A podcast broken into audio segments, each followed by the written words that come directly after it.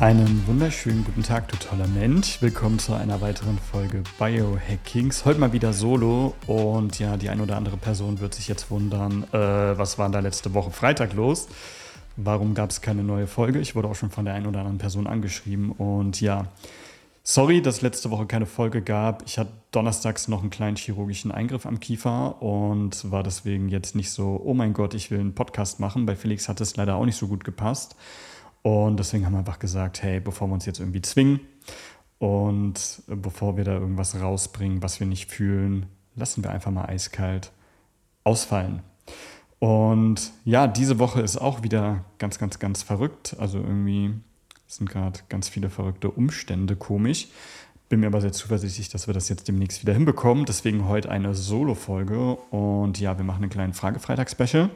Ich habe einige Fragen von euch bekommen und die möchte ich euch jetzt so gut es geht beantworten. Die liebe Susanne möchte wissen, inwieweit spielt die Psyche eine Rolle dabei, wie gut ein Biohack funktioniert im Sinne des Erwartungseffekts? Also grundsätzlich gehe ich auch das Thema Emotionen mental mit meinen Kunden im One-on-One -on -One an. So, also Körper und Psyche spielen zusammen. Man muss jetzt allerdings nicht eine krasse Erwartung haben, was halt wichtig ist, dass man halt etwas hat, wofür es sich lohnt, mehr Energie zu haben. Wenn du irgendwie deinen Job gar nicht magst und war gerade kurz irritiert. Ich hoffe, ihr könnt das nicht hören. Äh, das ist gerade der DHL-Mann und gibt ein Paket bei uns ab. Ähm, wenn du jetzt keinen Grund hast, mehr Energie, mehr Fokus, mehr Klarheit, mehr Wohlbefinden zu haben, weil du zum Beispiel einen Job hast, den du nicht magst oder weil du noch emotionale Altlasten hast, die du erstmal abarbeiten solltest, dann kann es auch sein, dass das nicht so gut funktioniert, selbst wenn auf den Labortest alles super ist. Deswegen, du solltest halt schon einen Grund haben, mehr Energie zu haben. Und ansonsten ist der Erwartungseffekt jetzt aber nicht so wichtig. Der liebe Alex möchte wissen, was denkst du über NMN? Hast du damit Erfahrung? Ja, ich mag NMN auch. Das Problem ist, sich, also das ist halt offiziell nicht als Nahrungsergänzungsmittel zugelassen. Man darf das offiziell nur als Forschungschemikalie, glaube ich, erwerben. Deswegen möchte ich da jetzt nicht so viel zu sagen. Grundsätzlich kann ich empfehlen, ähm, ich glaube, das war David Sinclair, der hat sehr viel darüber rausgebracht, auch in Bezug auf Longevity. Und da gibt es auch bei Tom Billieu in seinem Impact Theory bzw. Health Theory Podcast slash YouTube-Format gibt es eine schöne Folge, wo er auch über NMN redet und ja, gerne an der Stelle darüber informieren. Anna möchte wissen, warum sollen Frauen nicht reguläres intermittierendes Fasten machen? Ich mache das mit kleinen Ausnahmen schon eine ganze Weile, circa vier bis fünf Jahre. Also, Frauen sind einfach hormonell anders als Männer, also nicht nur hormonell, auch auf anderen Ebenen. Und bei uns Männern, was Intervallfasten macht, ist halt, dass es uns noch mehr Ressourcen zur Verfügung stellt. Also Adrenalin, Cortisol, Stresshormone gehen nach oben. Unsere Sinne schärfen sich. Wir haben mehr Drive, das Mammut zu erjagen, um unser Fasten zu brechen, weil also die Blueprint für unseren Körper ist ja schon ein paar hunderttausend Jahre alt. Und damals war ja nicht so, dass wir aufgestanden sind und Gang gab es direkt Essen. So, nee, wir mussten uns das erstmal jagen. Und für uns Männer ist es super, wir sind da mehr fokussiert. Für Frauen ist es nicht ganz so optimal, weil dadurch, dass Adrenalin und Cortisol nach oben gehen, geht halt, äh, gehen halt Progesteron, Östrogen nach unten, was halt bei Frauen zu Hormonschwankungen führt. Es kann sein, dass der Zyklus durcheinander kommt, dass die Periode komplett aussetzt oder dass halt stärkere Symptome während der Blutung sind. Und wenn es bei dir gut gegangen ist, freut mich, ist halt die Frage auf der anderen Seite, wie gut würde es dir gehen, wenn du es nicht machen würdest? Und ja, also als Frau, als biologische Frau bitte nur Intermittent Fasten machen als Light-Version. Morgens mindestens 10 Gramm Protein, mindestens 20 Gramm Fett zu dir nehmen. Liebe Zuhörerin und ja, also was ich mit meinen weiblichen Klientinnen mache, ist, dass wir halt die Autophagie dann beim Intervall-Light-Fasten ähm, Light-Intervallfasten noch mit Spermidin pushen und dass die Klientin dann halt morgens entweder einen Bulletproof-Kaffee trinken und irgendwie noch Rührei oder so dazu machen oder einfach 10 Gramm Kollagen aus Weidehaltung mit reinhauen. Die liebe Caroline möchte wissen, geht auch Mandel- oder Hafermilch im Kaffee statt Bulletproof? Also ja, geht. Äh, whatever floats your boat. Ähm, würde ich jetzt nicht trinken, einfach wegen der Antinährstoffe in Hafermilch. Und bei Mandel und Hafermilch hat man halt oft auch noch zusätzlich Rapsöl, Sonnenblumenöl, Zucker etc. mit drin. Dann lieber Kaffee schwarz oder im Bestfall Bulletproof. Der liebe Thomas möchte wissen, hat die Ernährung und Lebensweise vor der Zeugung eines Kindes epigenetisch Einfluss auf den Nachwuchs? Wenn ja, welcher Zeitraum ist entscheidend und wie groß ist der Einfluss? Boah, da werden wir mal noch eine extra Folge zu machen. Da kann man stundenlang drüber reden. Grundsätzlich kommt drauf an. Da gibt es jetzt so keine Pauschalantworten mit, hey, du musst eine Woche vor der Zeugung dich gesund ernähren. Also bei Frauen ist auf jeden Fall sehr, sehr, sehr, sehr wichtig, nicht nur epigenetisch, sondern allgemein, dass im Bestfall vorher der Körper entgiftet wurde, weil ich glaube, bis zu 40 Prozent der im Organismus freiliegenden bzw. befindlichen Schwermetalle wie Arsen, Quecksilber, können, ja, da gibt es jetzt kein, kein so und so ist es, aber kann im schlimmsten Fall an den Säugling während der Schwangerschaft oder auch hinterher über die Muttermilch an den Säugling abgegeben werden. So deswegen im Bestfall macht man vorher eine professionelle Schwermetallausleitung bei einem Heilpraktiker oder sowas, bevor man schwanger wird. Ähm, als Mann kommt drauf an, also auch so Sachen wie Stress und so haben tatsächlich Einfluss.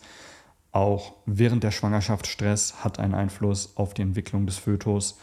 Und wie gesagt, da machen wir mal eine extra Folge zu. Im Bestfall lebt einfach gesund, ja, kümmert euch um euren Körper, bevor ihr Kinder zeugt und dass ihr einfach auf genetischer Ebene das Beste weitergibt, was ihr weitergeben könnt. Der liebe Christian möchte wissen, gibt es Datenerkenntnisse, wie hoch beim Biohacking die Genetik einen Einfluss hat oder ist das Motto, du bist, was du isst, doch entscheidend? Also ich mache zum Beispiel mit meinen One-on-One-Kunden einen SNP-Test, dass ich genau sehen kann, was die für genetische ja, Besonderheiten haben, ob die irgendwelche Nährstoffe nicht gut aufnehmen oder ob sie irgendwelche Nährstoffe besonders gut aufnehmen, wie schnell sie Koffein verstoffwechseln, wie sie zu Knochenabbau neigen, zu chronischen Entzündungen, zu oxidativen Stress, ob irgendwelche Neurotransmitter, Stresshormone nicht so gut abgebaut werden können, ob ein erhöhter Bedarf an whatever ist. Und Grundsätzlich gehen wir auch im Biohacking, wenn wir das ganzheitlich angehen, auch die Epigenetik an. Also das ist ja einmal die 22.500 Gene deiner Mutter, dann die 22.500 Gene ungefähr von deinem Vater, also so X-Chromosom. Und die, du hast quasi jedes Gen doppelt und die Epigenetik entscheidet, welches von den beiden Genen hoch und runter reguliert ist. Und wenn deine epigenetische Ebene gut funktioniert, weil dein Methylkreislauf optimiert ist, dann kann es sein, dass selbst wenn du irgendwie eine Neigung zu, keine Ahnung, dass das BRAC1-Gen oder so zum Beispiel, was ähm, Brustkrebs auslösen kann, aber wenn deine Epigenetik richtig funktionieren kann und du hast dann von dem anderen Elternteil den guten Konterpart, dann wird das halt nicht ausbrechen. So, deswegen hat man auch bei eineiigen Zwillingen, wenn die einen komplett unterschiedlichen Lebensstil haben, dass bei der einen Person irgendwelche Krankheiten ausbrechen und bei der anderen nicht. So. Also, long story short, Genetik kann positiv oder negativ sein. Wenn man das Ganze ganzheitlich angeht, kann man dementsprechend das dann optimieren, dass die gegebenenfalls Nachteile keine Nachteile mehr sind. Der liebe Felix fragt, was genau kann ich tun, um meinen inneren Schweinehund zum Schweigen zu bringen und endlich das tun, was mir gut tut? Also grundsätzlich den Körper auf Vordermann bringen. Wenn, also der Schweinehund ist in meinen Augen einfach nur das limbische System.